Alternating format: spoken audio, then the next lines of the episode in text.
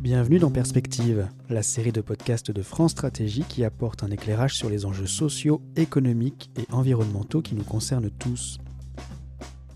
L'électricité est devenue un élément tellement essentiel de notre quotidien que l'on oublie parfois qu'il peut, comme tout le reste, être impacté, voire remis en cause par des circonstances exceptionnelles comme celles que nous vivons. Et parce que l'électricité ne peut pas être stockée à grande échelle, le système électrique est un système très complexe. Il nécessite de produire ce dont on a besoin et de consommer cette énergie produite immédiatement, avec un réseau d'acheminement pour faire le relais entre production et consommation. Entre les différents moyens de production, les réseaux de transport et de distribution, les nombreux fournisseurs et bien sûr les consommateurs, autant dire que beaucoup d'acteurs interviennent sur ce marché. Et par conséquent, tout le système électrique est directement impacté par la crise du Covid-19. Pour en parler et faire le point, deux experts de France Stratégie, Étienne Becker, conseiller scientifique en charge des questions énergétiques, et Marie Desgremont, chef de projet transition énergétique. Bonjour à tous les deux. Bonjour. Bonjour. Pour commencer, avant de parler des impacts de la crise du Covid-19, peut-on brièvement faire un état des lieux du système électrique français? Oui, oui, bien sûr. Un bilan électrique est, fourni et réalisé chaque année par RTE. RTE, c'est le gestionnaire de réseau de transport d'électricité qui est en même temps d'ailleurs euh, responsable de la sécurité d'approvisionnement. Donc pour fixer les idées, en 2019, la consommation d'électricité était d'environ 480 TWh et cette consommation est stable depuis environ 5 ans. Il faut rappeler aussi que l'électricité, ce n'est que 25% de l'énergie finale consommée dans le pays. Euh, la majorité de l'énergie est fournie par le, le, pétrole et le gaz, et un petit peu de charbon et de biomasse. L'électricité se décompose en 70% de nucléaire, 8% de gaz et de charbon, 12% d'hydraulique, 6% d'éolien et 2% de solaire photovoltaïque. Au niveau de la consommation, le, un tiers de la consommation est réalisé par les clients résidentiels, c'est-à-dire euh, vous et moi, un cinquième seulement par euh, l'industrie qui est en baisse continue malheureusement, et le reste est consommé par le secteur tertiaire et les artisans.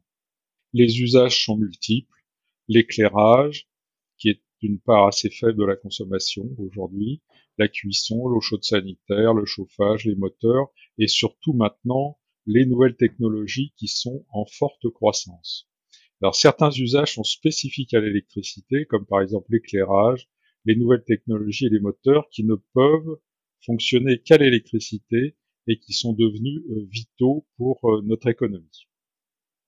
Du coup, pouvez-vous nous expliquer en quoi la consommation électrique change avec une crise comme celle du coronavirus? Tout d'abord, on peut observer une baisse importante de la consommation qui est du jamais vu, d'un ordre de grandeur jamais vu, sur les deux premières semaines du confinement. Par rapport à un mois de mars classique, on a une diminution de 15 à 20% de la consommation et une baisse aussi rapide et aussi forte, c'est une première puisque lors de la crise de 2008, la baisse a été de 5% au maximum en mars 2009. Euh, c'est une baisse brutale et importante. On observe aussi une évolution des rythmes de consommation à savoir que la pointe matinale, la montée en charge de la consommation habituelle tous les matins, elle se décale elle est moins forte, avec un pic qui est plutôt vers 13h désormais, alors que d'habitude c'est plutôt vers 8 à 10h, parce que les gens se lèvent plus tard, il y a moins de besoin de transport, et puis des industries qui sont à l'arrêt aussi. Donc on a un décalage des pics de demande, et en fait on trouve une consommation qui ressemble plutôt à celle d'un jour férié lors de ce confinement. Et puis on observe aussi que la pointe du soir, elle est plutôt aux mêmes horaires que d'habitude, mais elle est inférieure. Donc on voit que la structure de la demande évolue, et comme l'électricité ne se stocke pas, il faut pouvoir anticiper ces évolutions afin d'ajuster au mieux la production à cette nouvelle donne. On voit donc que les pratiques des Français et l'activité économique ont une influence sur le niveau et le type de demande, ce qui impose des ajustements importants du côté du système électrique. On constate dans votre étude que la baisse de la consommation d'électricité entraîne une forte baisse des prix. Quelles sont les conséquences de cette baisse? Alors, cette baisse, elle s'explique parce qu'il y a une priorité aux énergies renouvelables hors hydraulique qui ont des coûts marginaux inférieurs. Le moindre recours aux centrales thermiques à gaz et à charbon, qui a un coût marginal supérieur, induit une baisse des prix. et ce dans toute l'Europe, puisqu'on a un couplage des marchés de l'électricité. Donc cette baisse se diffuse dans l'ensemble de l'Europe, et puis aussi parce que euh, plusieurs pays sont confinés. Ça, ça a deux grandes conséquences. La baisse des prix et des quantités vendues fait que les revenus des producteurs, lorsque ceux-ci ne sont pas encadrés, diminuent. Par ailleurs, les fournisseurs s'approvisionnent surtout avec des prix fixés avant la crise, c'était des prix fixés à l'avance, mais ils ne peuvent pas percuter directement ces évolutions sur leurs clients. Donc, on a une réduction de leurs revenus. Et puis, les gestionnaires de réseau sont aussi dans ce cas de réduction de leurs revenus, puisque ces derniers dépendent de la consommation d'électricité, celle-ci diminue, et dans le même temps, les dépenses de ces gestionnaires de réseau sont contraintes, puisque ce sont principalement des investissements. Et pour donner un ordre de grandeur, on peut savoir que la diminution de la consommation d'électricité, si elle est de l'ordre de 10%, ça entraînera une hausse de 5% du tarif d'acheminement qui constitue les revenus des gestionnaires de réseau. Donc, on peut s'attendre à une hausse d'une partie des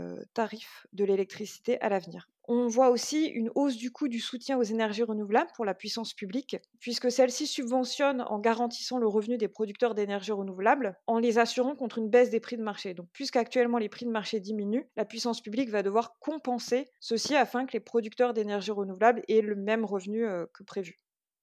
Alors une autre conséquence de la baisse de la demande, c'est une instabilité du système électrique, avec notamment des installations qui sont mises à l'arrêt. Euh, pouvez-vous nous en dire plus? Alors, nous observons une baisse de la demande d'électricité. Dans le même temps, nous avons la priorité de l'injection des énergies renouvelables sur le réseau et des moyens conventionnels qui, eux, n'ont pas la priorité et sont arrêtés. De fait, la part des moyens de production non pilotables s'accroît. Nous avons un socle de demande qui est plus bas, et notamment du fait de l'arrêt des installations industrielles, les industries, avec cette baisse d'activité, alors qu'en temps normal, elles constituent un levier d'ajustement de la consommation, c'est-à-dire qu'on peut les piloter, on peut leur demander de réduire ou d'augmenter leur consommation en fonction des besoins. Ce levier disparaît puisqu'elles sont à l'arrêt. La production est une source de flexibilité, la consommation des grands industriels aussi, et les deux, en ce moment, on ne peut beaucoup moins les mobiliser. De fait, l'offre est plus rigide, la demande aussi, alors qu'un réseau électrique nécessite un équilibrage permanent entre les deux pour fonctionner correctement. C'est très clair. Et d'autre part, euh, vous indiquez que dans un contexte similaire, en 2019, la Grande-Bretagne a connu une panne de courant général, ce que l'on appelle blackout en anglais, et qui a touché plus d'un million de personnes. L'Allemagne aussi a déjà connu des quasi-blackouts en 2019, et on entend parfois des affirmations un peu alarmistes sur des risques de blackout concernant la France. Alors je vous pose la question, risque-t-on le blackout en France? Alors donc déjà pour situer la, situation en Grande-Bretagne, la, Grande-Bretagne a un, système qui est beaucoup plus fragile que celui de la France ou de l'Allemagne parce que c'est une île tout simplement. Donc elle peut pas profiter des, interconnexions avec les autres pays pour euh, évacuer euh, ces surplus d'énergie quand le vent souffle par exemple ou qu'il y a du soleil ou euh, pour importer quand euh, le vent manque et que les éoliennes ne peuvent pas tourner. À l'inverse, l'Allemagne profite de sa situation centrale parce qu'elle est interconnectée avec un certain nombre de pays, euh, dont la France, euh, dont euh, la Suisse, l'Autriche, la Tchécoslovaquie, la Pologne, et puis le Danemark et donc l'accès aux, réserves hydrauliques de Norvège et de Suède. Donc l'Allemagne profite de sa situation centrale, mais elle a énormément d'énergie renouvelable installée aujourd'hui. Hein. Elle, produit euh, jusqu'à 40% de son énergie euh, électrique avec des renouvelables. Et donc, euh, elle, elle, a connu un quasi blackout en, en juin dernier dans une période de forte comme production éolienne et de faible demande. En France, comme l'a rappelé Marie tout de suite, là, c'est la, la, plus grande part d'énergie intermittente, principalement éolien et solaire, fragilise le système électrique. Donc François Brotte a été récemment, euh, François Brotte c'est le directeur de RTE, donc le, gestionnaire de réseau qui est, responsable de la sécurité du système. Il, est, il a été interrogé sur euh, BFM euh, TV récemment et il a déclaré que la situation actuelle amène RTE à gérer de façon exceptionnelle le réseau. Il faut gérer la tension du réseau, sinon il peut y avoir un problème d'écroulement, je le cite. Hein. Donc nous avons été obligés ici d'interrompre certaines lignes, de demander à des clients de couper des condensateurs, ici décréter parfois du renouvelable quand il arrive un moment où la consommation est très faible. Cette situation a amené quelques surprises puisqu'on n'avait jamais connu une telle profondeur dans l'expérience qu'on a d'exploitation du réseau. Alors après, il a déclaré c'est un nouveau sport, mais comme nous sommes des acrobates permanents, trois petits points, il faut comprendre qu'ils vont réussir à gérer le système.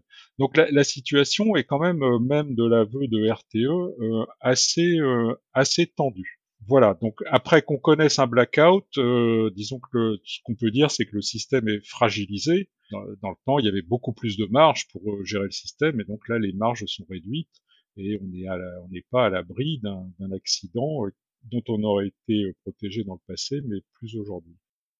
En effet, au-delà du cas extrême du blackout, cette situation implique des interventions exceptionnelles dont vient de parler Étienne. Donc si le blackout n'est pour le moment pas une réalité, le fait d'avoir à activer des moyens du type de ceux mentionnés par Étienne, comme les interruptions, témoigne d'une situation qui est tendue et ces données de court terme s'articulent aussi avec des préoccupations de moyen et de long terme. En effet, bien avant la crise du Covid-19, euh, en début d'année, le gestionnaire de réseau, RTE, expliquait que pour les hivers prochains, jusqu'à 2022, le système électrique serait équilibré, mais sans marge, c'est-à-dire vulnérable à des conditions conjoncturelles adverses, comme des indisponibilités du parc nucléaire en France ou chez nos voisins. Après 2022 et pour quelques années encore, RTE souligne le risque d'une dégradation de notre sécurité d'approvisionnement du fait d'un déficit de capacité. Et ce, alors même que nos voisins sont eux-mêmes confrontés à des difficultés similaires. Et par exemple, le gestionnaire de réseau belge alerte régulièrement sur le déficit de capacité de production pilotable pour les prochaines années et souligne l'importance d'une coopération avec les pays voisins pour assurer la stabilité du réseau. Donc on peut voir qu'entre pays européens, on est tous confrontés au même type de problème et qu'on pointe les mêmes enjeux et les mêmes défis. Alors effectivement, c'est donc un sujet majeur de préoccupation. Et d'ailleurs, en lisant les conclusions de votre étude, on peut relever cette phrase Nos systèmes ne sont pas prêts. Expliquez-nous pourquoi cette crise nous donne un avertissement sur l'avenir du système de production, de transport et de distribution électrique. Donc sur le plus long terme, l'électricité est appelée à prendre une place plus importante dans le mix énergétique qu'elle l'a aujourd'hui. On, a vu tout à l'heure qu'elle n'occupait que 25% de la, consommation énergétique française et que si on veut euh, décarboner le, système énergétique, il faut que l'électricité puisse remplacer les énergies fossiles comme le, pétrole ou le gaz, voire le, voire le charbon qui émettent des gaz à effet de serre. L'électricité devra être entièrement décarbonée, la production devra augmenter pour remplacer le pétrole et le gaz, et euh, pour ce faire, la plupart des pays ont fixé des objectifs de développement importants d'énergie renouvelable, euh, en particulier éolien et solaire. Mais on a vu que ces, ces énergies euh, étaient intermittentes et elles rendent la gestion du réseau plus complexe. Aujourd'hui, les règles de fonctionnement du système électrique européen sont basées sur le marché et on a remarqué que ça fonctionnait assez mal pour inciter aux bons investissements nécessaires à la sécurité du réseau. Et il faudra sûrement revoir euh, ce, ces règles de fonctionnement afin en particulier de permettre une meilleure coordination entre les pays européens. Donc France Stratégie travaille sur ces questions depuis déjà quelques temps. Elle a, elle a publié euh, plusieurs rapports à, à ce sujet et euh, dans le prolongement de la note, euh, une autre de la note du billet qui a été euh, écrit et dont on parle, une note devrait être publiée prochainement pour tenir compte des conséquences de cette crise sanitaire que nous connaissons et fournir des propositions. Merci beaucoup Étienne Becker et Marie Desgremont. L'intégralité de cette analyse intitulée Impact de la crise du Covid-19 sur le système électrique est à retrouver sur le site de France Stratégie, avec plusieurs graphiques très clairs sur les différents sujets que nous venons d'aborder. Vous y retrouverez également les autres travaux complets concernant le sujet du système électrique. Et merci d'avoir écouté le podcast Perspective. N'hésitez pas à vous y abonner et à bientôt pour un prochain épisode. En attendant, tous les travaux des experts de France Stratégie sont à retrouver sur le site stratégie.gouv.fr.